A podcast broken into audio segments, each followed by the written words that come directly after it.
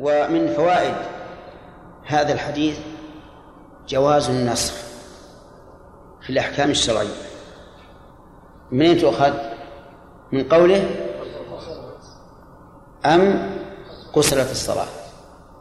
لأنه لولا إمكانه لولا إمكانه ما أورده الصحابي ولو كان لا يمكن لرد عليه الرسول صلى الله عليه وسلم. بأن بأن النسخ مستحيل. إذا النسخ في الشريعة الإسلامية جائز.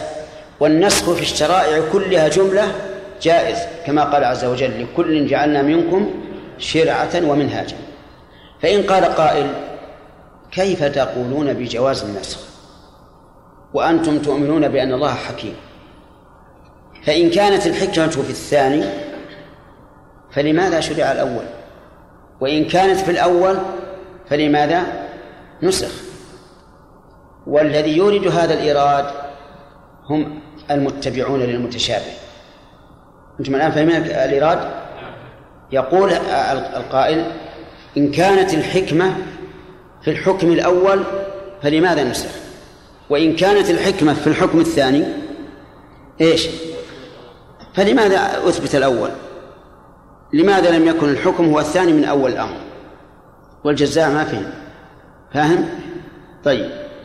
نقول الجواب أن الأحكام تابعة للمصالح مصالح الخلق.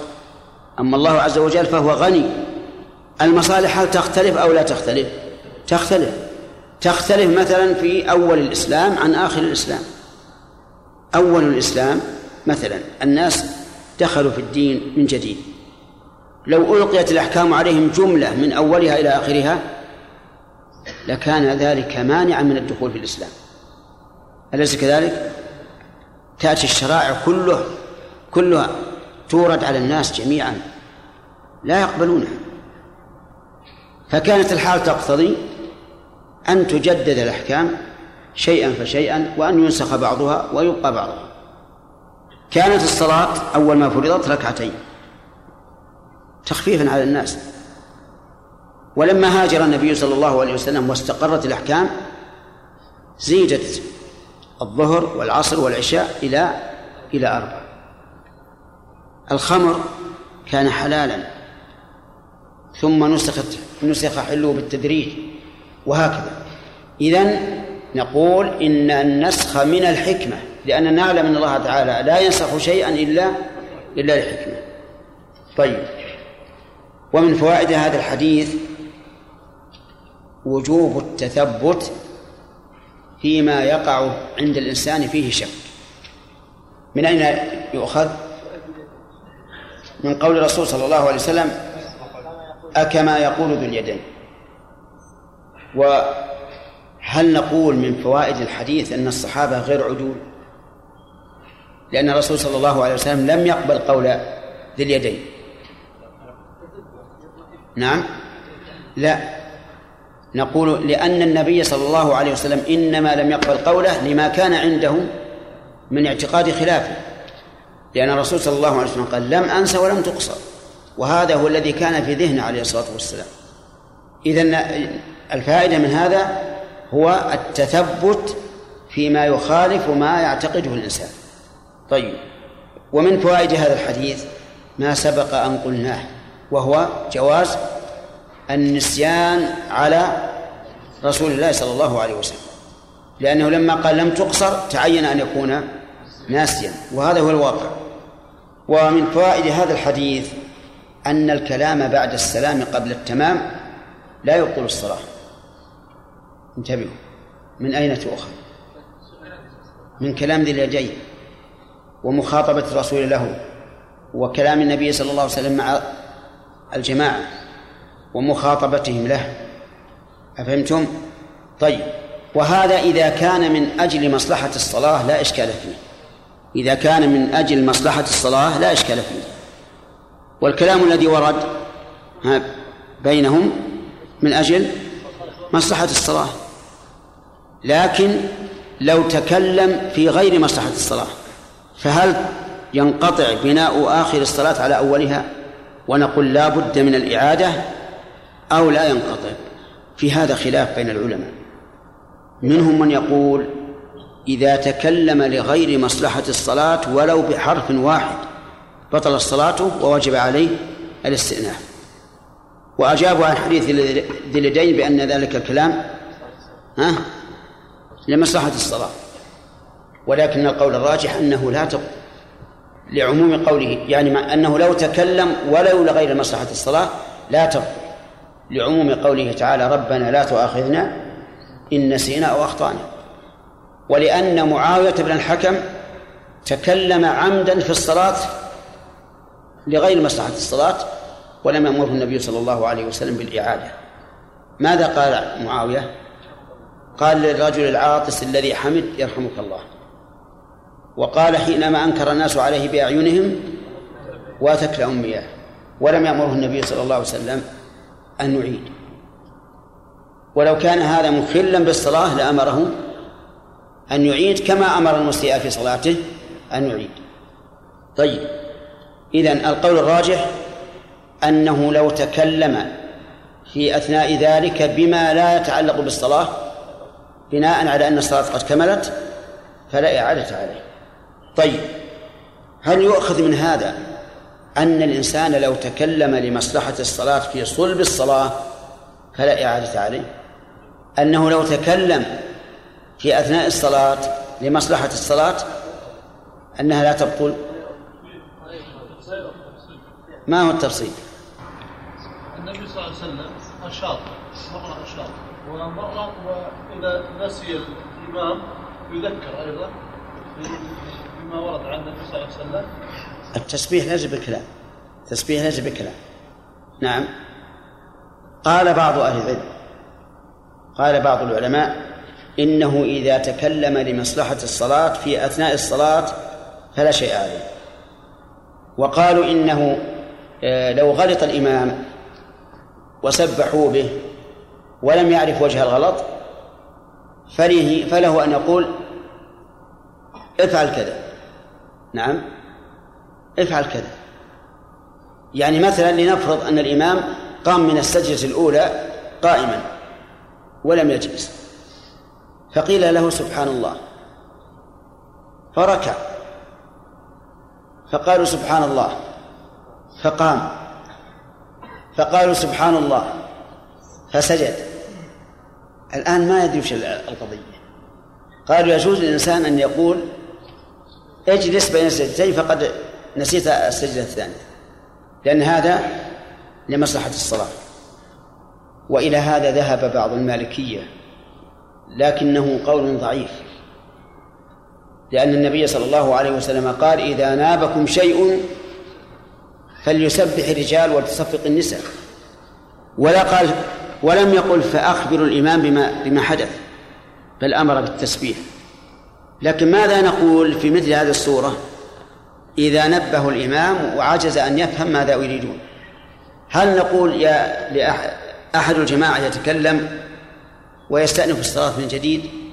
أو نقول يفارقونه؟ أو نقول يتابعونه؟ المتابعة لا لا تمكن لأنهم يعرفون أنه أخطأ. ها.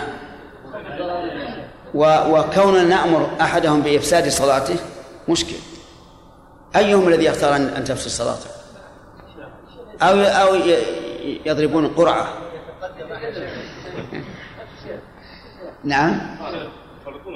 نعم. أو يفارقونه. أقرب شيء في هذا أن يفارقوه. نعم. يتقدم أحدهم وفعل أو يتقدم أحدهم ويفعل. لكن أخشى أن يتقدم. ضربه الإمام كفا حتى يرجع. ما ندري. على كل حال يفعل الأمر الممكن. بدون إفساد الصلاة. أي نعم.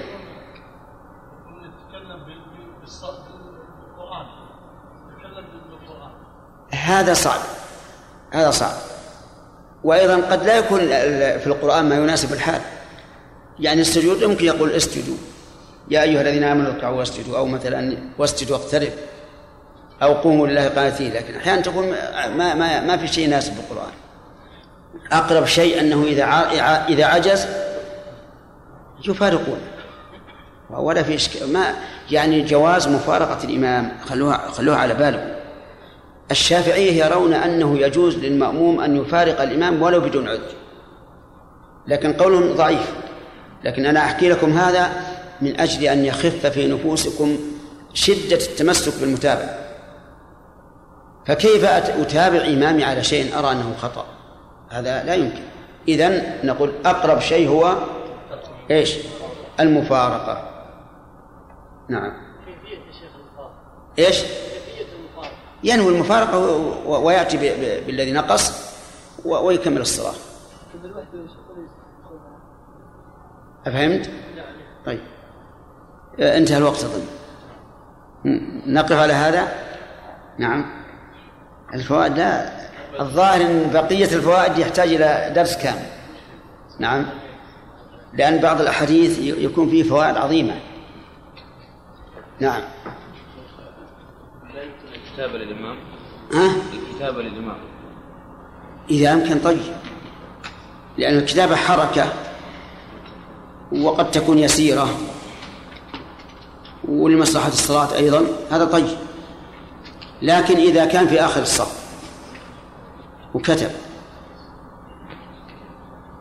من يوديها الإمام؟ أما إذا كان وراء الإمام مباشرة صحيح يمكن. وهذا ينفع إذا كان الإمام قارئا بعد. أخشى إذا كان أميا وأعطيته إياه قال اقرأ عليه جزاك الله خير. بسم الله الرحمن الرحيم. الحمد لله رب العالمين وصلى الله وسلم على نبينا محمد وعلى آله وأصحابه ومن تبعهم بإحسان إلى يوم الدين. بسم الله الرحمن الرحيم. سبق لنا الكلام على بعض على فوائد حديث محمد بن سيرين عن أبي هريرة وانتهينا إلى قوله فقال أكما يقول ذو اليدين. ها؟ طيب. وآخر مسألة بحثناها إذا تكلم الإنسان في صلاته. نعم. جواز الإنسان طيب ونريد التكلم في الصلاة. ذكرنا أن بعض العلماء يقول إذا تكلم بعد أن سلم ناسيا بأي كلام بطل الصلاة. وبعضهم يقول إذا تكلم بأي كلام لم تبطل صلاته. هذان قولان. وبعضهم يقول إن تكلم لمصلحة الصلاة لم تبطل وإلا بطلت. وبعضهم يفرق بين اليسير والكثير. والصواب أنه لا فرق بين بين هذا كله وأنه لا تبطل الصلاة بذلك لأنه حين تكلم يعتقد أنه ليس في صلاة والذي ليس في صلاة له أن يتكلم فيكون هذا داخلا في عموم قوله تعالى ربنا لا تؤاخذنا إن نسينا أو أخطأنا وهذه القاعدة التي جعل وضعها الله عز وجل لعباده لا يشد عنها شيء كل ما وقع خطأ أو نسيانا فإنه لا حكم له. لا في إثم ولا فدية ولا غير ذلك. ولدينا كتاب الله عز وجل وسنة الرسول صلى الله عليه وعلى آله وسلم. ومن فوائد هذا الحديث جواز النسيان على النبي صلى الله عليه وعلى آله وسلم وقلنا إن هذا النسيان بمقتضى الطبيعة البشرية. وليس كما قيل إنه ينسى ليسن لأن بإمكانه أن يسن بدون بدون نسيان. وضربنا لهذا مثلا نظيرا وهو قول بعض الناس إن الإنسان لا يرفع صوته بالذكر بعد الصلاة وأجابوا عن فعل الرسول صلى الله عليه وعلى آله وسلم بأنه للتعليم. وبينا أن هذا أن هذه إجابة باطلة لأن بإمكانه أن يعلم بدون رفع صوت. ثم لو سلمنا أنه للتعليم قلنا هو لتعليم هذا الذكر كيفية وذاتية فالكيفية رفع الصوت به والذاتية عدده ونوعه. ومن فوائد هذا الحديث جواز إجابة الإمام إذا سأل عن نقصان الصلاة. لأن الصحابة قالوا نعم وفي بعض ألفاظ الحديث فأومأوا النعم والجمع سهل وهو أن بعضهم أومأ برأسه قائلا نعم بالإشارة. وبعضهم قالها باللسان. ومن فوائده أن الإنسان إذا سهى في صلاته وقام عن مكانه فله أن يبني على ما سبق منها لأن النبي صلى الله عليه وعلى آله وسلم بنى على ما سبق من صلاته بعد أن قام من مكان صلاته. ومنها أنه إذا قام من مكان صلاته وتبين له أنه نسي شيئا من الركعات فإنه يرجع إلى مكانه الأول ليتمم الصلاة فيه كقوله فتقدم وصلى ما ترك. ومن فوائده أنه لا يزيد على ما ترك شيئا بقوله فصلى ما ترك. وعلى هذا فإذا كان هذا الجلوس في الثالثة فإنه إذا قام ليصلي ما ترك لا يكبر لأنه قد قد كبر للرفع من السجود وليس ثمة تكبير آخر وأما إذا كان سلامه بعد أن تشهد التشهد الأول فهنا يقوم يذهب إلى مكان ويجلس ثم يكبر إذا قام. لأن التشهد الأول فيه تكبير قبله وتكبير بعده. فإذا سألنا سائل أيكبر الإمام إذا أراد قضاء ما ترك؟ فالجواب بالتفصيل. إن كان في التشهد الأول. فالجواب. يكبر.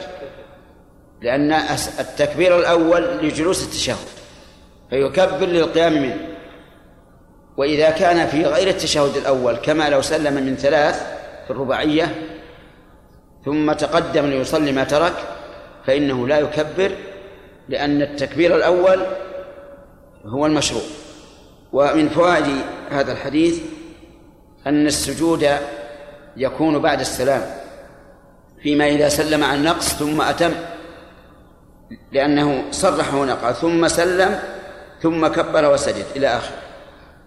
ووجه ذلك أنه أنه حصل في الزيادة في الصلاة زيادة. فكانت الحكمة تقتضي أن يكون السجود بعد السلام من أجل أن لا يجتمع في الصلاة حط بالك الكتاب من أجل أن لا يجتمع في الصلاة زيادتان وبناء على ذلك نقول كلما كان سجود السهو عن زيادة فإنه يكون بعد السلام. قد يشتبه على بعض الناس في هذه المسألة فيقول هذا نقص لأنه سلم قبل التمام. فنقول إنه سلم قبل التمام ثم أتم فيكون هذا زيادة. الزيادة اللي حصلت هي السلام في أثناء الصلاة. فلهذا نقول يسجد بعد السلام. ويدل لهذا أيضا حديث ابن مسعود رضي الله عنه أن النبي صلى الله عليه وسلم صلى بهم الظهر خمسا ثم سلم. فلما سلم قيل له أزيد في الصلاة؟ قال وما ذاك؟ قال قالوا صليت خمسا. فثنى رجليه وسجد سجدتين وسلم. ولم يقل للناس إذا زدتم في صلاتكم فاسجدوا قبل السلام. وفعله سنة. وعلى وبذلك يندفع قول من قال إن الرسول صلى الله عليه وسلم سجد حين صلى خمسا بعد السلام لأنه لم يعلم إيش؟ لم يعلم بالسهو إلا بعد السلام. فالجواب نعم نسلم بهذا أنه ما لم يعلم إلا بعد السلام. ولكن لو كان الحكم يختلف لنبه عليه عليه الصلاة والسلام. لقال إذا زدتم فصلوا فاسجدوا سجدتين قبل أن تسلموا. فلما لم ينبه على هذا علم أن هذا هو السنة. ويشهد لهذا حديث ذو اليدين. طيب إذا القاعدة قاعدة. إيه إيش هي؟ لا أسأل خاص عن زيادة فهو بعد السلام. ما الحكمة؟ حكمة يا أخي. هي ما الحكمة؟ لأنه يعني سلم لأنه لا يكون زيادتين في لأنه لأن يجتمع زيادتان في الصلاة. الزيادة التي وقعت سهوا وزيادة السجود السهو. طيب. وهل السجود بعد السلام عن الزيادة على سبيل الوجوب أو على سبيل الاستحباب؟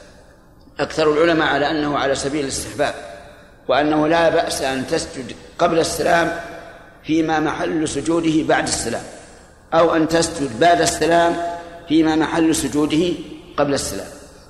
واختار شيخ الإسلام ابن تيمية رحمه الله أن هذا على سبيل الوجوب يعني ما كان سجوده بعد السلام يجب أن يكون السجود بعد السلام وما كان قبل يجب أن يكون قبل السلام.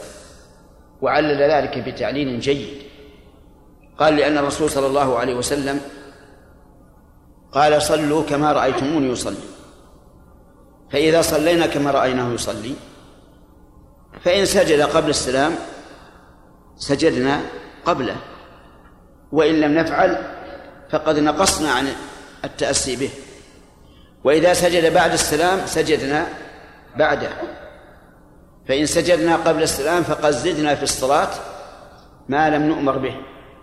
وكلامه جيد تعليله قوي ووجهه واضح. وعلى هذا فيجب أن يكون السجود بعد السلام فيما وردت السنة أنه بعد السلام. ويكون قبل السلام فيما وردت السنة بأنه قبل السلام. وبناء على ذلك يجب على طلبة العلم وعلى الأئمة وعلى الأئمة بالذات أن يفقهوا سجود السهو لئلا يقعوا في هذا المحذور. إما في الإثم بلا بطلان الصلاة وإما ببطلان الصلاة. لأننا إذا قلنا يجب أن يكون قبل السلام ثم سلم عمدا فقد نقص الصلاة. وإن سجد بعد قبل السلام فيما محله بعد السلام عمدا فقد زاد في الصلاة فتبطل. والمسألة خطيرة.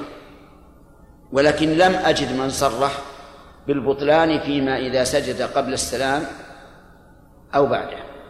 إنما الوجوب وصرح به شيخ الإسلام رحمه الله وكما سمعتم أنه قول قوي وتعليل جيد. ومن فائدة هذا الحديث مشروعية التكبير لسجود السهو عند السجود وعند الرفع منه. لقوله ثم سلم ثم كبر وسجد مثل سجودها أو أطول ثم رفع رأسه فكبر ثم كبر وسجد مثل سجودها أو أطول ثم رفع رأسه وكبر. وهذا, وهذا واضح أنه يكبر لسجود السهو عند السجود وعند الرفع منه. ومن فوائد هذا الحديث أنه لا يزاد في الأذكار الواردة في السجود على ما على ما كان في سجود الصلاة. يعني بمعنى أن الإنسان لا يشرع له أن يقول اللهم إني نسيت اللهم إني سهوت اللهم اعف عني سهوي أو نسياني أو ما أشبه ذلك. لأن هذا لم يرد. فيكون سجود السهو كسجود الصلاة. وهل يجب أن يسبح يقول سبحان ربي الأعلى. نقول نعم يجب أن يقول سبحان ربي الأعلى. لعموم قول النبي صلى الله عليه وسلم في قوله تعالى سبح اسم ربك الأعلى اجعلوها في سجودكم. هذا عام. يشمل سجود السهو وسجود التلاوة وسجود الشكر وسجود الصلاة. ومن فوائد هذا الحديث أن يسأل هل نعم ومن فوائد هذا الحديث أنه لا تشهد بعد سجود السهو إذا كان بعد السلام كما أنه لا تشهد بعده إذا كان قبل السلام. وجه ذلك أنه لم ينقل عن النبي صلى الله عليه وعلى آله وسلم أنه تشهد. والأصل في العبادات التوقيف والمنع إلا إذا جاءت به السنة. وعلى هذا فلا تشهد بعد سجود السهو بعد السلام. وهذا القول هو المتعين لأن الحديث الواردة في التشهد بعده أي بعد سجود السهو حديث ضعيف لا تقوم به الحجة. ومن فوائد هذا الحديث أنه هل يسلم أو لا؟ نقول إن إن إن أبا هريرة أو ابن سيرين يقول إنه نبئ أن عمران بن حسين قال ثم سلم. وهذا يدل على التسليم بعد سجود السهو الذي بعد السلام.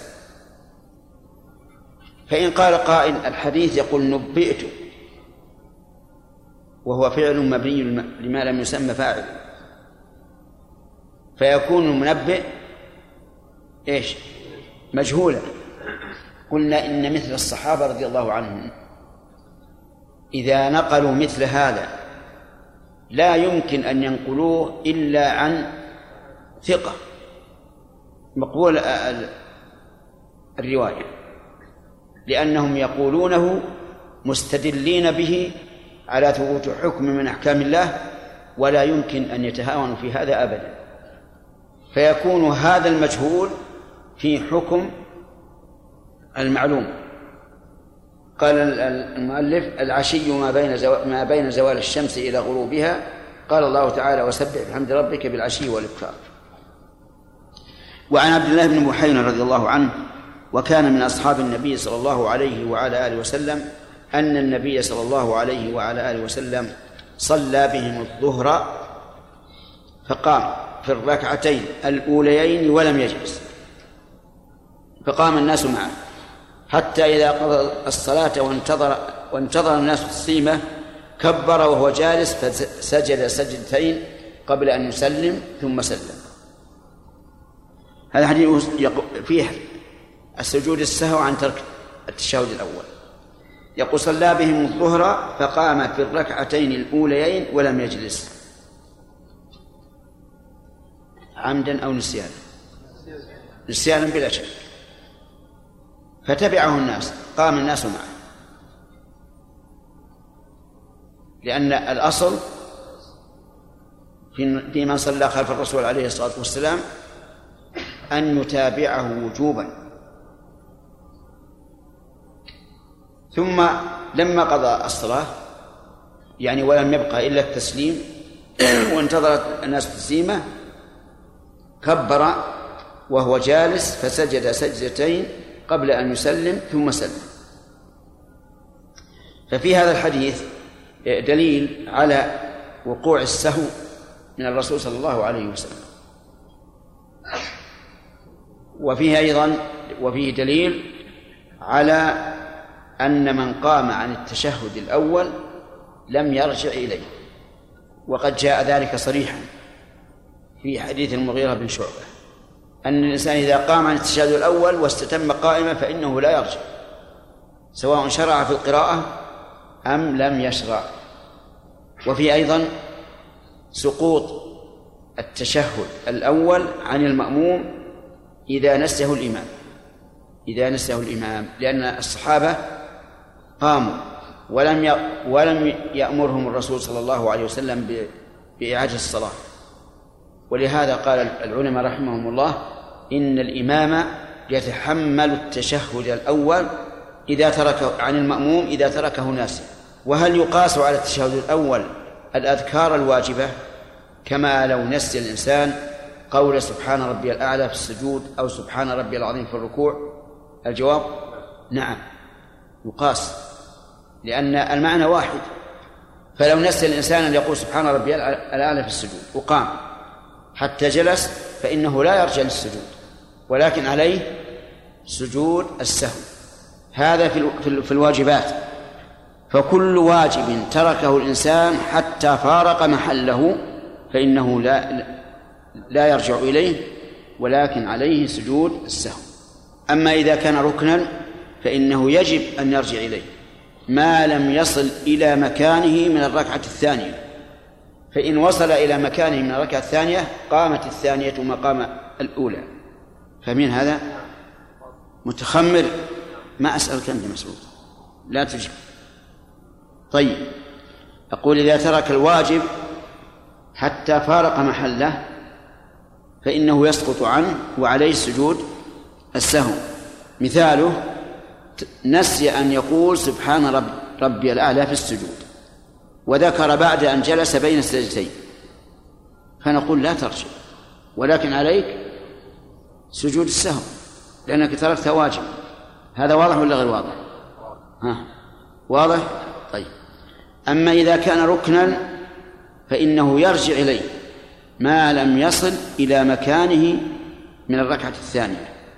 فإن وصل إلى مكانه من الركعة الثانية قامت الثانية مقام الأولى. واضح؟ مثال ذلك نسي أن يركع وأهوى إلى السجود من من حين ما انتهى من قراءة السورة.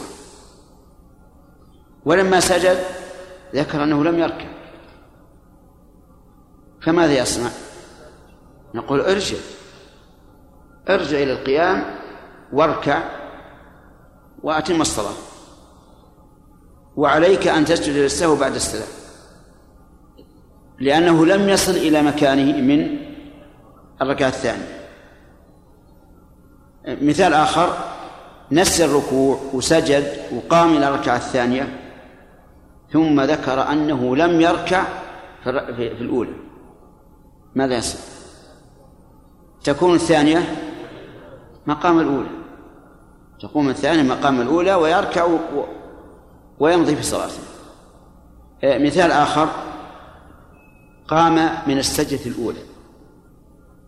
ونسى السجدة الثانية والجلوس بين السجدتين.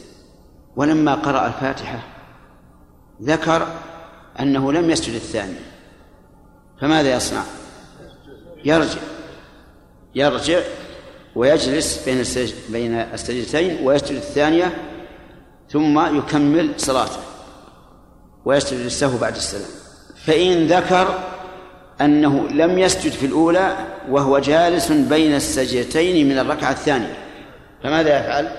تقوم الثانية مقام الأولى ويأتي بركعة بعد يعني يأتي بركعة لأن الأولى ألغيت ويسجد للسهو بعد السلام لماذا؟ لأن الأركان لا تسقط بالسهو بخلاف الواجبات فإنها تسقط بالسهو والدليل هذا أن الرسول صلى الله عليه وسلم لما سلم قبل الإتمام بقي عليها أركان. لم يكتفي بسجود السهو بل أتم الأركان. ودليل الواجب أنه يسقط أنه ترك التشهد الأول وسجد للسهو قبل السلام. لم لم يذكر المؤلف رحمه الله أحاديث في الشك وإنما ذكر حديثا في الزيادة وحديثا في النقصان. الشك. الشك ثلاثة أقسام. قسم يحدث للإنسان بعد فراغ الصلاة. لما فرغت الصلاة شك. هل سجد سجدتين؟ هل قال سبحان ربي العظيم في الركوع أو ما أشبه ذلك؟ فهذا لا لا عبرة به ولا أثر له. ولا ينبغي للإنسان أن يقلق منه. لأن الأصل أن الصلاة أن العبادة وقعت تامة. ولو فتح الباب لاستولى الشيطان على الإنسان وصار كلما فرغ من عبادة قال له لم تكملها هذا قسم. الشك بعد الفراغ إيش؟ لا عبرة به ولا يرجع إليه ولا يلتفت إليه. لا في الصلاة ولا في الطواف ولا في غيرها من غيرهما من العبادات. حتى الطواف لو كان بعد أن فارق المطاف قال والله ما أدري طفت ستة أو سبعة. ماذا نقول؟ ها؟ لا تلفت لهذا. انتهى. القسم الثاني أن يكون كثير الشكوك أن يكون كثير الشكوك كل ما فعل عبادة شك. فهذا لا عبرة به لا عبرة به إطلاقا. لأن هذا يعتبر مرضا في الإنسان. كيف كلما فعل شيئا شك هل أتمه أم لا. هذا مرض والإنسان اللي عنده تركيز وعنده فكر ما يمكن يقع منه هذا دائما. هذا الشك ما حكمه؟ لا عبرة به لا عبرة به لأنه يشبه الوسواس الذي هو القسم الثالث أن يكون وهم وهما مجرد أن انقدح في ذهنه أنه لم يكمل العبادة لكنه لم يطمئن إلى هذا الشك. فهذا أيضا لا عبرة به. لا عبرة به لأنه يطرأ على الإنسان دائما. ولو فتح الباب وقلنا إن ذلك له أثر أثر لا حصل مشقة على الناس. ذكر أن ابن عقيل رحمه الله علي بن عبد بن عقيل وهو من أكابر علماء الحنابلة أتاه رجل وقال له أيها الشيخ إنني أنغمس في الفرات أو في دجلة ثم أخر... نعم أنغمس فيها أغتسل من الجنابة ثم أخرج وأقول هل ارتفعت الجنابة؟ فقال له ابن عقيل أرى أن لا تصلي أرى أن لا تصلي كيف أرى؟ ترى أن لا أصلي لماذا؟ قال لأن النبي صلى الله عليه وسلم قال رفع القلم عن ثلاثة عن النائم حتى يستيقظ وعن الصغير حتى يبلغ وعن المجنون حتى يفيق. يريد أيهن؟ المجنون؟ قال أنت مجنون تنغمس في النهر لتغتسل من الجنابة وتقول والله ما أدري أشكيت هل نويت أو ما نويت؟ لا أرى أن تصلي وهكذا نقول لكل إنسان ابتلي بهذا الأمر. نقول لا تلتفت لهذا إطلاقا. أما الشك الذي هو يقين يعني شك حقيقي فهذا ينظر فيه. إن غلب على ظنك أحد الطرفين فاعمل به. واسجد للسهو بعد السلام. وإن لم يغلب على ظنك أحد الطرفين فاعمل باليقين وهو الأقل واسجد قبل السلام. هذا حكم الشك. وعلى هذا دلت السنة عن النبي صلى الله عليه وسلم. إذا نقول في الشك ثلاثة أقسام لا عبرة بها. وهي أن يكون بعد الفراغ أن يكون كثير الشكوك أن يكون الشك وهما لا حقيقة له. ما عدا ذلك؟ لا يعمل به. لكن إن غلب على ظنك أحد الطرفين فابن عليه واسجد بعد السلام. وإن لم يغلب على ظنك أحد الاحتمالين فابن على اليقين وهو الأقل واسجد قبل السلام. مثال ذلك رجل في الركعة الثالثة شك أهي الرابعة أو الثالثة وغلب على ظنها أنها الثالثة. يجعلها الثالثة ويكمل ويسلم ويسجد بعد السلام. يسجد بعد السلام. غلب على ظنه أنها الرابعة. يجعلها الرابعة ويكمل ويسلم ويسجد بعد السلام. رجل آخر شك في الركعة أهي الثالثة أو الرابعة؟ ولم يترجح عنده أحد الأمرين. يعمل بماذا؟ باليقين. يطرح الشك ويبني على ما استيقن كما جاء في الحديث. ما هو اليقين؟ الأقل لأنه ثلاث أو أربع أن شك في الرابعة. والثلاث متيقنة إذا ابني على الثلاث وكمل واسجد قبل السلام. هكذا جاءت السنة. وبهذا انتهى الكلام على سجود السهو. والله والحمد لله رب العالمين. نعم. قول شيخ الإسلام وجوب إيش؟ قول شيخ الإسلام رحمه الله. وجوب كون سجود السهو قبل السلام أو بعد نعم. وضع لا يلزم منه أن يكون أن تقرأ الصلاة بمخالفه ذلك. لا يلزم إيش؟ لا يلزم من القول بالوجوب بطلان الصلاة. اي بس لم أرى من صرح به. لم أرى من صرح به. وإلا كان مقتضى القواعد العامة أن من سجد قبل السلام وهو يعلم أن محله بعد السلام بطل الصلاة لأنه زاد متعمدا والعكس كذلك نعم أشكل عليك في حديث ابي هريره حديث الجدين بأن بعض الصحابة رضي الله عنهم بعدما علموا أن النبي صلى الله عليه وآله وسلم نسي تكلموا بعد ذلك. حيث انهم علموا بأنهم في الصلاة ومع ذلك تكلموا. نعم. فما توجيه هذا الفعل؟ توجيه أنه يجب إجابة الرسول عليه الصلاة والسلام. ثم هذا لمصلحة الصلاة. هل نستفيد منه أنه لو لو نسي إمام فسلم فسلمنا معه أن ننبهه بالتكريم؟ وأنت في الصلاة؟ نعم. لا. وإن سلمنا معه. نعم. وإن سلمنا معه نسيانا إذا سلم وتكلم يسأل يقول أنا زدت أو أو نقصت؟ نعم تكلم. الشيخ إذا كان المأموم يصلي آخر الإمام ويعني ترك واجب نسى سهوا يعني مثلا سبحان ربي الأعلى في السجود فهل عليه سجود سهو وهو مأموم؟ إيه. إيه، هذه مسألة مهمة. يعني هل يتابع الإمام الم- المأموم الإمام في سجود السهو؟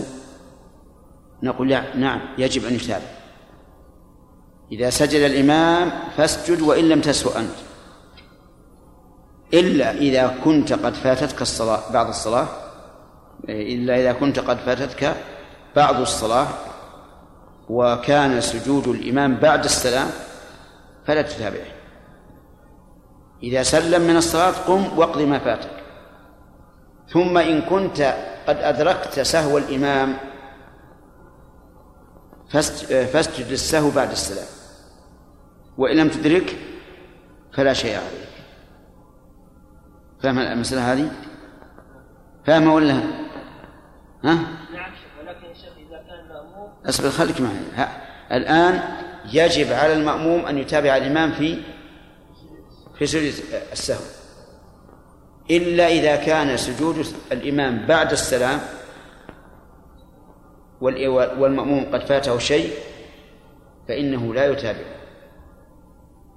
لأنه لا تمكن المتابعة الآن. إذ أن المتابعة لا تتم إلا إذا سلمت معه. وأنت الآن لا يمكن أن تسلم. إيه، قم بعد السلام بعد السلام من الصلاة. وأتم ما عليك ثم إن كان سهو الإمام وأنت معه فعليك السجود بعد السلام. وإن كان سهو قبل أن تدخل معه فلا شيء عليك. واضح هذا ولا غير واضح؟ طيب. آه، أما إذا كان سجود الإمام قبل السلام فلا بد أن تسجد على كل حال.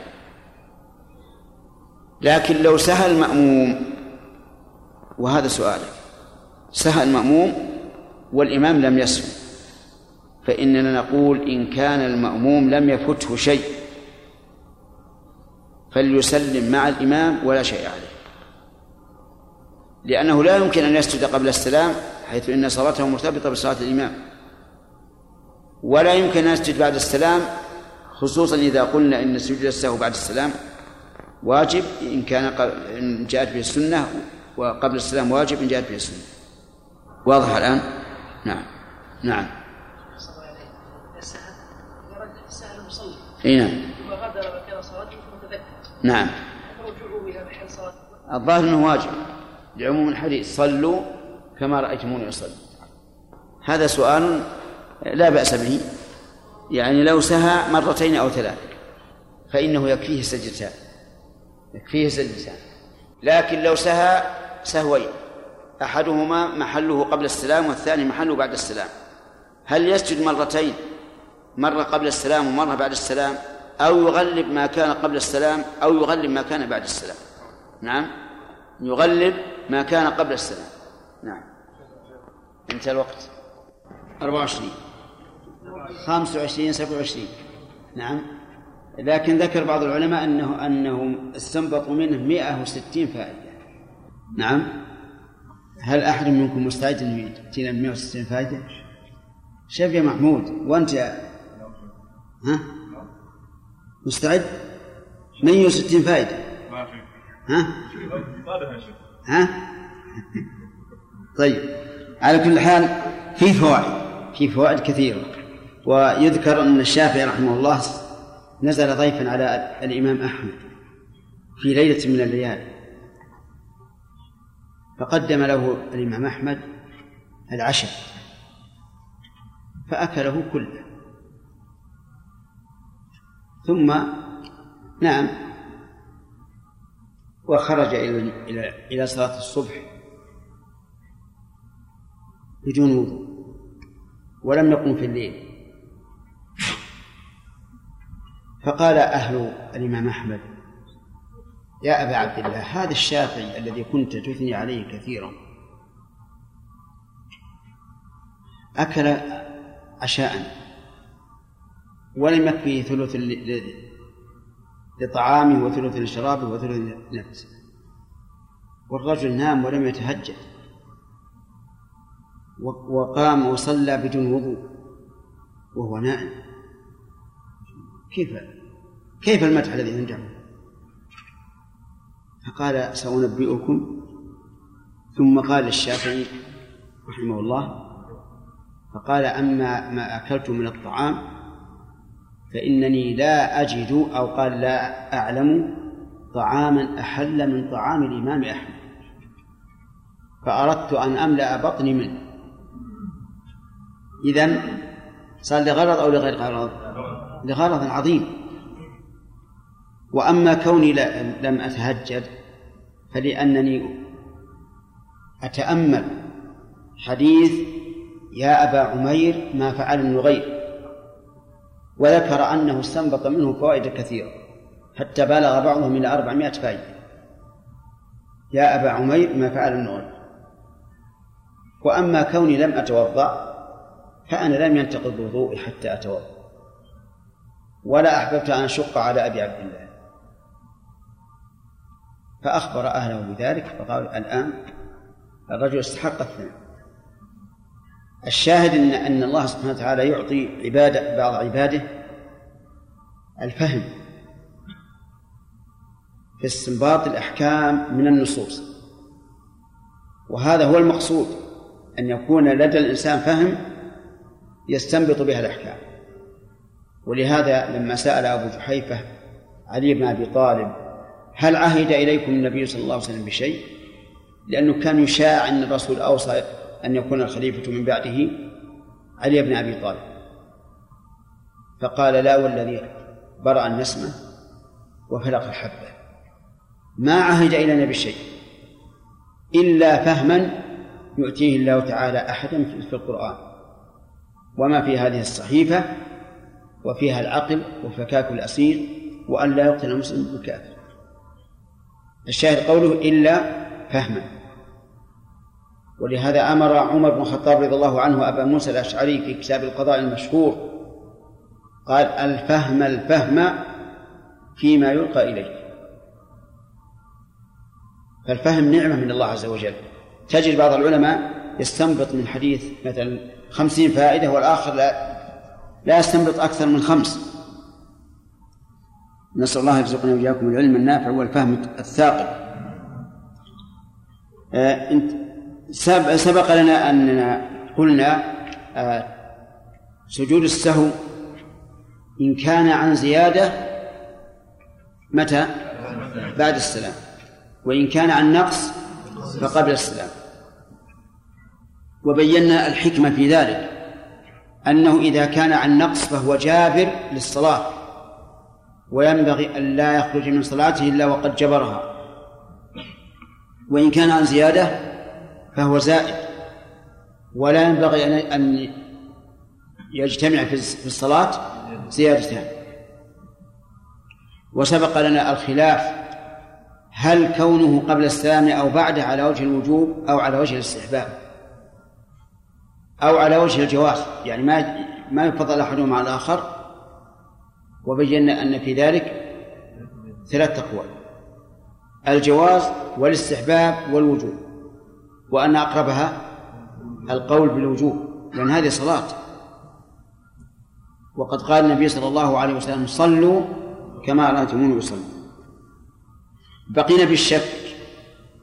الشك منه ما قبل ما هو قبل السلام ومنها ما هو بعده.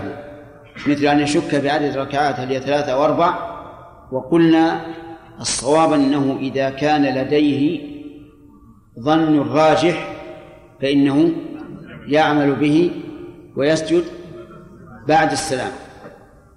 وإذا كان وإذا لم يكن لديه ظن راجح بل تساوى عنده امران فإنه يبني على اليقين ويسجد قبل السلام. وعلى هذا دلت السنة. أما الدرس اليوم فهو باب المرور بين يدي المصلي. من المعلوم أن المصلي إذا قام يصلي فإنه يناجي الله عز وجل. وأن الله تعالى قبل وجهه. الإنسان الذي يصلي يكون الرب عز وجل قبل وجهه. وهو قائم بين يدي, الله. فالمرور بين يدي المصلي عدوان عظيم. يحول بينه وبين ربه عز وجل. ويوجب تشويش الفكر. ولهذا كان المرور بين يدي المصلي من كبائر الذنوب والعياذ بالله. فلا تستهون به. ذكرنا أن الله تعالى قبل وجه المصلي وقد يشكل على بعض الناس. ربما يقول إن ظاهر الحديث أن الله تعالى بين المصلي وبين الجدار. ولكن هذا ليس ظاهر الحديث. لأن لأن الأدلة الشرعية يفسر بعضها بعضا. فإننا نعلم علم اليقين القطعي أن الله تعالى على العرش في السماء ولا يمكن أن يكون في الأرض. ويكون الجمع بينهما أن الله تعالى في السماء وهو قبل وجه المصلي. ولا غرابة في ذلك. فها هي الشمس في السماء. وعند الغروب تكون إيش؟ قبل وجه المصلي أو عند الشروق. هذا وهي مخلوقة من المخلوقات. فكيف بالخالق؟ فنحن نؤمن بأن الله قبل وجوهنا إذا قمنا نصلي ولكن هو في السماء مستوى على العرش. قدمت هذا لأجل أن تعرفوا خطورة المرور بين يدي المصلي ولهذا قال عن أبي جهيم عبد الله بن الحارث بن الصمة الأنصاري رضي الله ابن الصمة الأنصاري رضي الله عنه. قال قال رسول الله صلى الله عليه وسلم لو يعلم المار بين يدي المصلي ماذا عليه من الإثم لكان أن يقف أربعين خيرا له من أن يمر بين يديه. لو يعلم لو هذه شرطية. وجوابها لكان أن يقف. وأن يقف اسم كان. وخيرا خبر كان. أي لكان وقوفه أربعين خيرا له من أن يمر بين يديه. قوله صلى الله عليه وسلم لو يعلم المار بين يدي المصلي. يشمل المار. من ذكر أو أنثى. ولا يختص بالمار الذي يقطع الصلاة بل هو عام. وقوله بين يدي المصلي ما المراد بقوله بين يدي المصلي؟ قيل المراد أن يكون هو ما بين موقف المصلي وثلاثة أذرع. وقيل ما بين يديه عرفا. وهذا قد يزيد على ثلاثة أذرع. وقيل بين يديه ما بينه وبين محل سجوده. وهذا هو أقرب الأقوال. أن المراد بين يدي المصلي ما بين موقفه وموضع سجوده. فما وراء ذلك؟ الذي وراء ذلك ليس من مما بين يديه. وهذا إذا لم يكن للإنسان سترة. أما إذا كان له سترة فإنه سيأتينا في الحديث الذي بعده أنه لا أنه لا يمر بين يدي بين المصلي وسترته. وقوله بين يدي المصلي يعم المصلي نافلة والمصلي فريضة. ويعم أيضا الإمام. والمنفرد والمأموم. لكن المأموم دل على أنه مستثنى ما سيأتي إن شاء الله. وقوله ماذا عليه؟ من الإثم هذه ليست في في الأصول. يعني ليست في الصحيحين في الأصول. بل الذي في الأصول ماذا عليه؟ لكن من الإثم قد تكون مقحمة من أحد الرواة كتابة أو قراءة. وقوله أن يقف أربعين أربعين عدد. مبهم ولا غير مبهم؟ مبهم.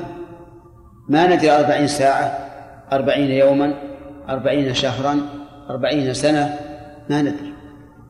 لكن قد ورد في رواية البزار أربعين خريفا يعني أربعين سنة. لكان لكان خيرا له من أن يمر بين يدي المصلي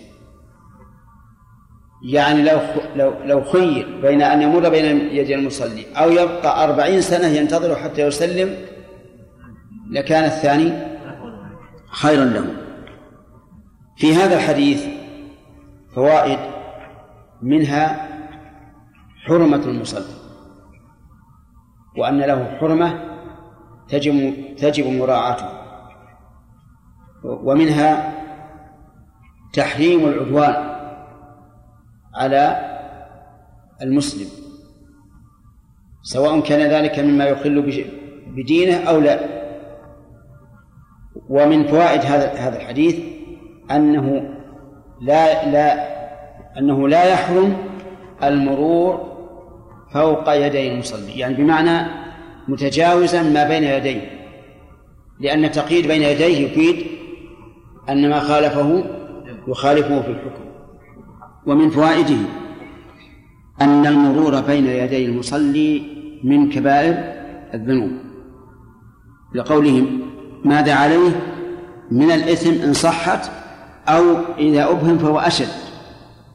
ومن فوائد هذا هذه هذا الحديث جواز المبالغة لقوله لكان أن يقف أربعين خريفا. ومعلوم أن الإنسان لن يبقى واقفا أربعين سنة. والمصلي أيضا إيش؟ لن لن يبقى مصلي أربعين سنة واقفا في الصلاة. لكن هذا من باب المبالغة.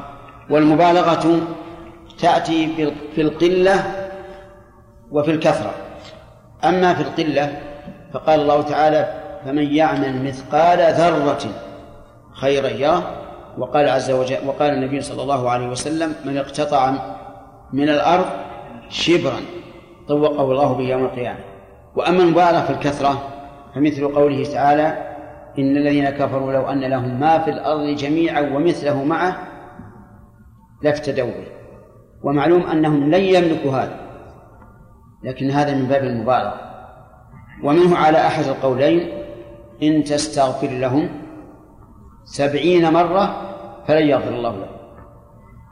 أقول وإذا كان الشيء قد يأتي للمبالغة فهل يكون له مفهوم؟ يقول العلماء لا. ما جرى على سبيل المبالغة فإنه لا مفهوم له. ولهذا لو قال قائل من اقتطع من الأرض أقل من الشبر فهل يلحقه الوعيد أو لا؟ نقول نعم يلحقه لأن هذا على سبيل المبالغة.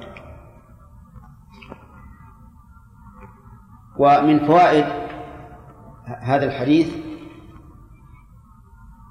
أن ظاهره العموم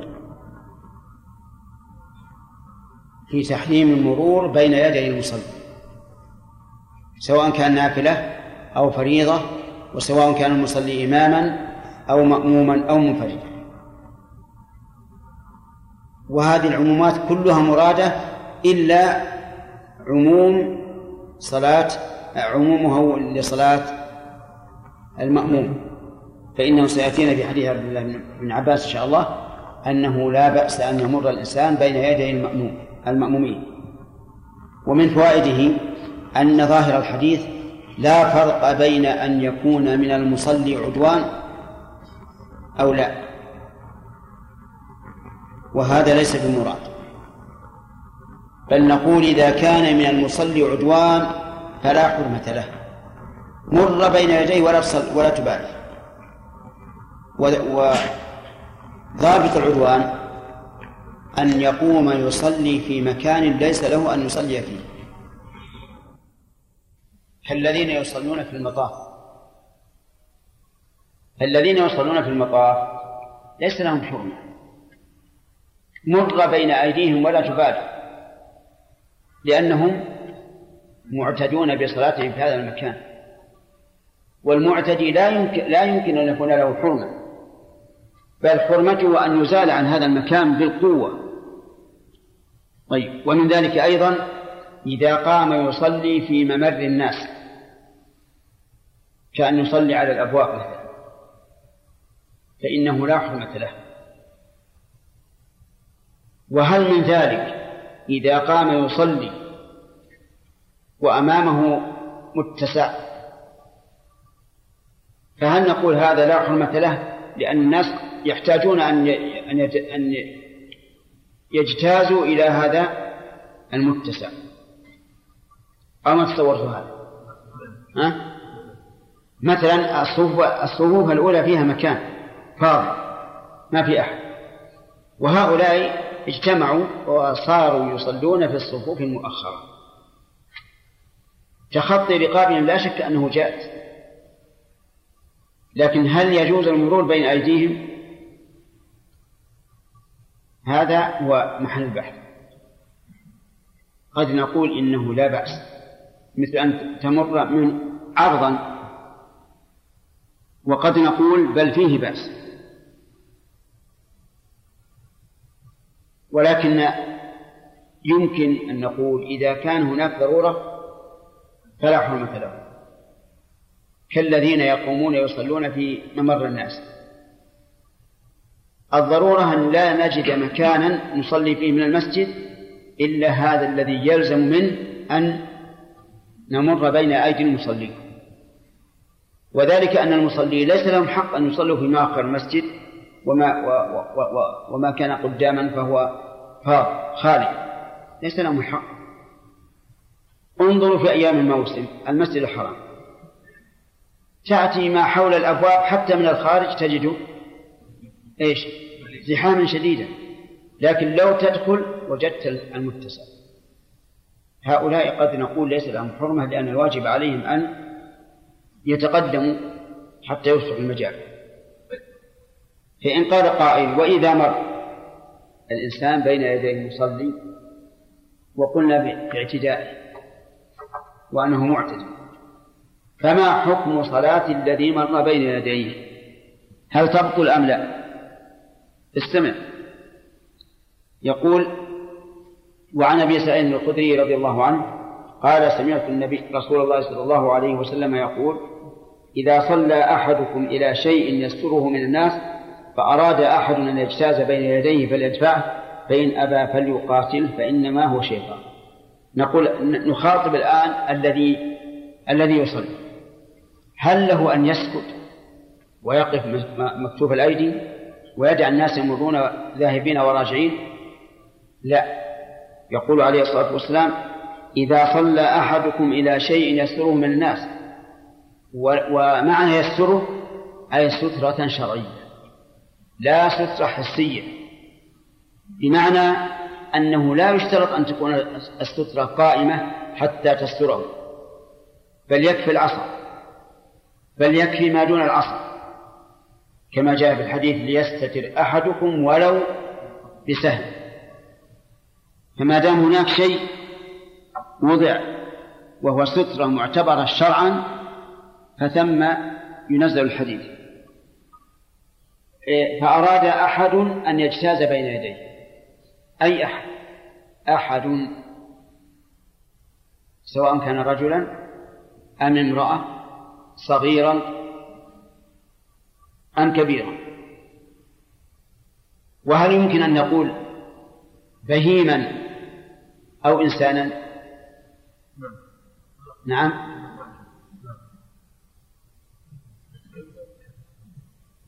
ربما نقول بهذا. لأن الرسول صلى الله عليه وسلم دافع الشاة حين أرادت أن تمر بين يديه حتى لصق بالجدار ومرت من وراء يعني ربما نقول هكذا. وقوله فليدفعه آخر الحديث قد يخصص هذا. فليدفعه يعني يرده. بل كلمة يدفع أبلغ من كلمة يرد. كأنه بشدة. فإن أبى فليقاتل. إن أبى إيش؟ إن أبى أن يرجع فليقاتل. والمراد بالمقاتلة هنا الضرب. يعني فليضربه. ولو أدى إلى صفعه على الرأس أو ضرب ظهره أو صدره أو ما أشبه ذلك. وليس المراد فليقاتله بالسلاح؟ لأن هذا يؤدي إلى إلى قتله. فلو كان مع الإنسان مثل سلاح ودافع هذا الذي يريد أن أن يمر بين يديه وأبى هل يخرج الخنجر ويضرب بطنه؟ نعم. لا. لكن يقاتله يعني يضاربه حتى لو أدى إلى ضربه بشرط أن لا أن يؤدي إلى قتله. وقوله فإنما هو شيطان. شيطان أي من شياطين الإنس. والإنس لهم شياطين. كما قال الله تعالى وكذلك جعلنا لكل نبي عدوا. إيش؟ شياطين الإنس والجن. الجان لهم شياطين. البهائم لها شياطين. الكلب الأسود؟ شيطان. طيب. إذا فإنما هو أي هذا الذي أراد أن يمر شيطان. فما وجه كونه شيطانا؟ وجه كونه شيطانا أنه حال بين الإنسان وبين قبلته؟ هذه من جهة. وأنه فعل فعلا يؤدي إلى تشويش الصلاة عليه.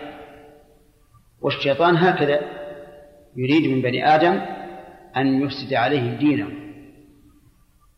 وفي لفظ فإن معه القرين. والقرين هو الشيطان.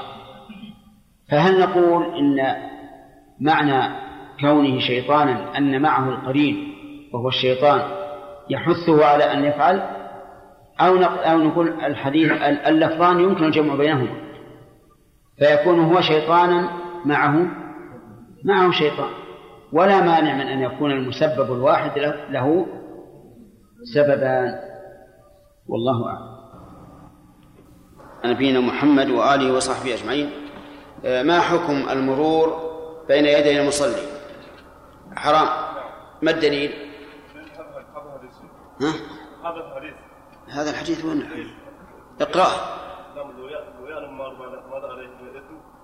لو يعلم المار بين يدي المصلي. ماذا عليه كان كان لو ينكب بين أربعين لكان إيش؟ كان لو ينكب لكان إيش؟ لكان كان خير له لا وش إذا خير له؟ المرور هل للرجل أن يدافع المرأة إذا أرادت أن تمر بين يديه؟ نعم يدفع المرأة لأن كلمة أحد عامة يشمل الرجل والمرأة والصغير والكبير والإنسان والبهيم أيضا. الإنسان والبهيم طيب. بارك الله فيك. بماذا تكون السترة؟ لقوله يستره من الناس. يعني بأدنى شيء. فإن لم يجد فليخط خطا. وهذا الحديث يقول ابن حجر في البلوغ لم يصب من زعم أنه مضطرب. فهو إذن مقبول. نعم. لا ما يجوز. طيب هذا الحديث مقيد بما إذا لم تكن المقاتلة مفسدة للصلاة بأن بأن احتاجت إلى عمل كثير. فإن احتاجت إلى عمل كثير فإنه لا يفعل لأنه إنما أمر بالمدافعة من أجل إكمال الصلاة. فإذا كان يؤدي إلى اشتباك ومصارعة فهذا لا لا يجوز. لأن مروره أهون من كونه يصارعه. مشكل يبقى يصارعه يطرح يطرح على الأرض خرب صلاته طيب. إذا تقيد هذا. ويقيد أيضا بما ذكرناه بالأمس. بما إذا لم يكن المصلي إيش؟ معتديا بحيث يصلي في مكان ليس له فيه حق. كالذين يصلون في المطاف والناس يحتاجون إلى إلى إلى الطواف. وكالإنسان الذي يقوم يصلي في في مرور الناس عند الأبواب. فإن هذا ليس له حق. قال وعن عبد الله بن عباس هذا الدرس الجديد. وعن عبد الله بن عباس رضي الله عنهما قال أقبلت راكبا على حمار أتان. ها؟ فوائد؟ ما أخذنا أبد؟ طيب. أي نعم. ناخذ الفوائد. من فوائد هذا الحديث آه، أن اتخاذ السترة ليس بواجب. لقوله إذا صلى أحدكم إلى شيء يستره من الناس. فهذا يدل على أن من المصلين من يصلي إلى شيء ومنهم من لا يصلي. ولا دليل على تأثيم من لا, من لا يصلي إلى سترة. بل في حديث ابن عباس الآتي ما يدل على أنه أن السترة ليست بواجبة. ومن فوائد هذا الحديث جواز العمل اليسير لإصلاح الصلاة بل استحبابه لقوله فليدفعه فإن هذه حركة خارجة عن الصلاة لكنها لمصلحة الصلاة. وعلى هذا فنقول كل حركة لمصلحة الصلاة فإنها مطلوبة. ويليق بنا الآن أن نبين أقسام الحركة في الصلاة. فنقول الحركة في الصلاة خمسة أقسام. يعني تجري فيها الأحكام الخمسة واجبة ومحرمة ومندوبة ومكروهة ومباحة. يعني تجري فيها الأحكام الخمسة الواجبة كل حركة تتوقف عليها صحة الصلاة. كل حركة تتوقف عليها صحة الصلاة فإنها حركة واجبة. مثال ذلك إنسان يصلي إلى غير القبلة مجتهدا في مكان الاجتهاد كالبرية فأتاه شخص وقال إن القبلة عن يسارك أو عن يمينك أو خلف ظهرك. فالاستدارة إلى القبلة هنا واجبة. وقد حصلت هذه للصحابة رضي الله عنهم. حين أتاهم آت وهو وهم يصلون في مسجد قباء صلاة الصبح فقال لهم إن النبي صلى الله عليه وعلى آله وسلم أنزل عليه الليلة قرآن. وقد أمر أن يستقبل القبلة فاستقبلوها. فاستقبلوا القبلة. وكانت وجوههم إلى الشام فاستداروا إلى الكعبة أي صارت القبلة الجديدة خلف ظهورهم تماما. طيب إذن الواجبة ما هي؟ كل حركة تتوقف عليها صحة الصلاة. ومن ذلك لو ذكر الإنسان أن في ثوبه أي قميصه نجاسة وعليه ثوب آخر فهنا يتعين أن يخلع الثوب. والحركة هذه إيش هي؟ واجبة لأن بقاء الثوب النجس يبطل الصلاة. وقد جرى هذا للنبي صلى الله عليه وعلى آله وسلم. فإنه صلى الله عليه وسلم كان يصلي وعليه نعلاه وعلى الصحابة نعالهم فخلع نعليه في أثناء الصلاة فخلع الناس نعالهم.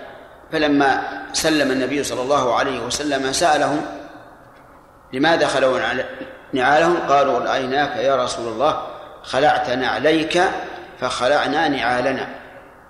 فقال إن جبريل أتاني وأخبرني أن فيهما قذرا فخلعهما. الخلع هنا واجب لأنه تتوقف عليه صحة الصلاة. طيب. الثانية حركة حركة محرمة ضد الواجب.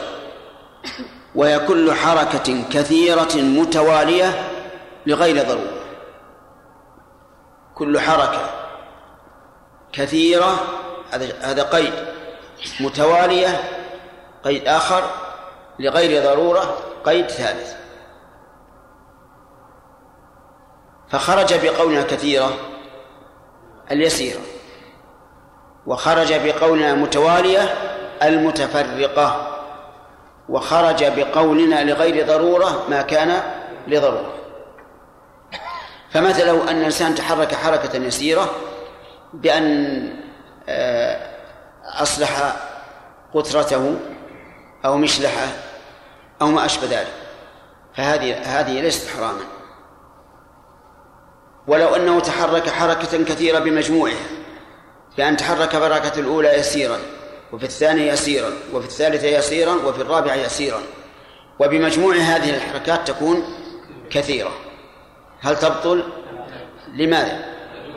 غير متوالية ولو تحرك كثيرا للضرورة كما لو هرب من عدو أو نار أو ماء يغرقه أو ما أشبه ذلك فهذه الحركة لا تبطل الصلاة لقوله تعالى فإن خفتم إيش؟ فرجالا أو ركبانا والراجل لا شك إنه يتحرك حركة كثيرة القسم الثالث مندوب.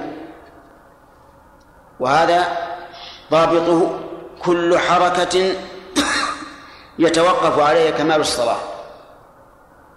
كل حركة يتوقف عليها كمال الصلاة فإنها مندوبة. ومنها دفع المار بين يدي المصلي. دفع المار بين يدي المصلي إذا كان المصلي لا يقطع الصلاة. فإن كان يقطع الصلاة فالدفع واجب في الفريضة. ومن الحركة المشروعة أن يتقدم الإنسان إلى صف انفتحت فيه فرجة. لأن هذا من تمام من تمام الصلاة. ومن الحركة المشروعة أن يتقدم الإنسان إن تأخر في الصف أو يتأخر إن تقدم. فهذه حركة مشروعة لأنها تتوقف عليها إيش؟ يتوقف عليها كمال الصلاة طيب الحركة المندوبة إذن كل حركة يتوقف عليها كمال الصلاة. ضدها الحركة المندوبة المكروهة. الحركة المكروهة كل حركة يسيرة لا حاجة لها. كل حركة يسيرة ليس لها حاجة. هذه لا مكروهة ولا تبطل الصلاة. مثل ما نشاهد من بعض الناس يعبث مثلا بإشماغه يعبث بالساعة بالقلم وما أشبه ذلك. هذه حركة يسيرة لغير حاجة. وهل من الحاجة إذا تذكر الإنسان حكم مسألة وخاف أن ينساها؟ تذكره وهو يصلي وخاف أن ينساها فأخرج القلم وكتبه. نعم. ما تقولون؟ الظاهر أنها أن الأمر ليس كذلك لأن هذا لا يتعلق بمصلحة الصلاة بل هو داخل في المكروه لكنه أهوى من العبث من العبث المجرد. ومن هذا النوع فرقعة الأصابع في الصلاة تشبيك الأصابع والأمثلة كثيرة. لكن الضابط هنا أن كل حركة إيش؟ يسيرة لا حاجة لها فهي مكروهة. الأخير المباح ما عدا ذلك وهو كل حركة يسيرة دعت إليها الحاجة كل حركة يسيرة دعت إليها الحاجة فهذه مباحة ما تقولون في في رجل أصابه التهاب فجعل يحكه من المباح ولا من من المشروع؟ نعم. هي من من المشروع. من المشروع. لأن هذا يزيل ما يشوش عليه. لأن بقاء هذه الحكة دون أن يحكها يتأخر تتأخر برودتها وتشوش عليه كثيرا. فإذا حكها فهي حركة يسيرة وتبردها أليس كذلك؟ نعم. لكن لا نريد من الإنسان كلما حك ومشت الحكة تبعه ثم يبقى كل صلاته بس يحكك. هذه قد تكون كثيرة لغير حاجة. طيب. وهل من هذا أن يمسح التراب ليستوي في السجود عليه؟ إن دعت الحاجة فنعم. إن دعت الحاجة فنعم. بل قد يكون من المستحب. لو فرضنا أنه في أرض فيها شوك أو فيها حصى صغار يؤثر على جبهته فهل الأولى أن يضع غترته أو ثوبه تحت جبهته أو الأولى أن يمسحه حتى يزول؟ الثاني أولى. الثاني أولى. هذه ضوابط الحركة في الصلاة. خمسة أقسام. وكل مسألة تجري فيها الأحكام الخمسة فهي عند العلماء من الأمور النادرة. لكنهم يقولون هذا تجري فيه الأحكام الخمسة. من فوائد هذا الحديث أن المرور بين يدي المصلي عدوان. وجهه أنه أمر بمدافعته ثم إيش؟ ثم مقاتلته. لكن يستثنى من ذلك ما إذا كان المصلي يصلي في مكان لا حق له فيه. فهذا لا حرمة له. مثاله؟ إيش الكعبة الصلاة في المطار الصلاة في أبواب المساجد. فهذا فمن فعل ذلك فلا حرمة له. ومن فوائد هذا الحديث التحذير من مشابهة الشيطان. لقوله فإنما هو شيطان. وهذا دل عليه القرآن الكريم في قوله تعالى يا أيها الذين آمنوا لا تتبعوا خطوات الشيطان. ومن فوائد الحديث آه، بيان حرمة المصلي. ولهذا حرم أن يمر بين يديه وأذن للمصلي أن يدافعه حتى يصل إلى حد المقاتلة. ثم قال وعن عبد الله بن عباس رضي الله عنهما هذا مبتدا الدرس الجديد قال أقبلت راكبا على حمار أتان. أقبلت إلى أي شيء؟ أقبلت يعني إلى النبي صلى الله عليه وسلم وهو يصلي في الناس. وقوله راكبا حال. من التاء في قوله أقبلت. وقول على حمار أتان هي الأنثى. وأنا يومئذ قد ناهزت الاحتلام أي قاربت الاحتلام. ومقاربة الاحتلام تكون نحو خمس عشرة سنة أو أربع عشرة سنة. ورسول الله صلى الله عليه وسلم نعم. ومراده بقوله وأنا يومئذ ناهزت الاحتلام مراده بذلك تأكيد هذه القضية وأنه ضبط حتى سنه في ذلك في تلك القضية. وقد يقال أيضا إن فيها إن فيها أنه أراد أيضا الاعتذار عن كونه تأخر فلم يدخل مع الناس في أول الصلاة. وقد يقال أيضا أنه أراد الاعتذار حيث إنه مر بين يدي الصف. كل هذا محتمل. فالاحتمالات التي ذكرت الآن كم؟ ثلاثة. إما أن يريد أنه قد ضبط القضية حتى سنه في تلك الحال أو أنه أراد الاعتذار حيث لم يدخل مع الناس في أول الصلاة أو أنه أراد الاعتذار حيث مر بين يدي بعض الصف. وقل ورسول الله صلى الله عليه وسلم يصلي بالناس بمنى إلى غير اعتدار الجملة هذه حالية. حال من التاء في قوله أقبلت. يعني والحال أن رسول الله صلى الله عليه وسلم يصلي بالناس في منى إلى غير جدار ومنى منونة لأنها مصروفة. والاسم الذي لا ينصرف آه الذي ينصرف ينون في حال في حال التنوين. والذي لا ينصرف لا ينون. دنيا هل يمكن أن أن تقول دنيا نعم. دنيا. لا. لأنها اسم لا ينصرف. بمنن إلى غير جدار. قوله إلى غير جدار. اختلف الشراح في ذلك. فقيل إن المعنى أن أن عنده أن بين يديه سترة لكنها ليست جدارا.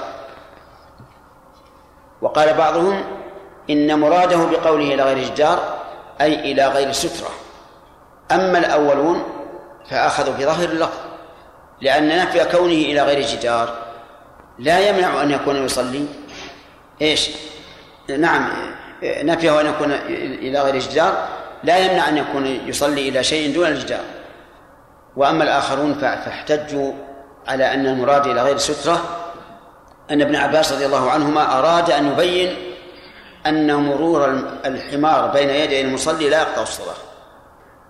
فمررت بين يدي بعض الصف فنزلت فأرسلت الأتان ترتع ودخلت في الصف فلم ينكر ذلك علي أحد. بين يدي بعض الصف مو كل الصف؟ وكأنه جاء من طرف الصف رضي الله عنه أو جاء من وسطه لكنه لم يقرب إلا حين انتهى إلى طرف الصف. فنزلت يعني من من الحمار فأرسلت الأتان ترتع أي ترعى ودخلت في الصف فلم ينكر ذلك علي أحد أحد منين؟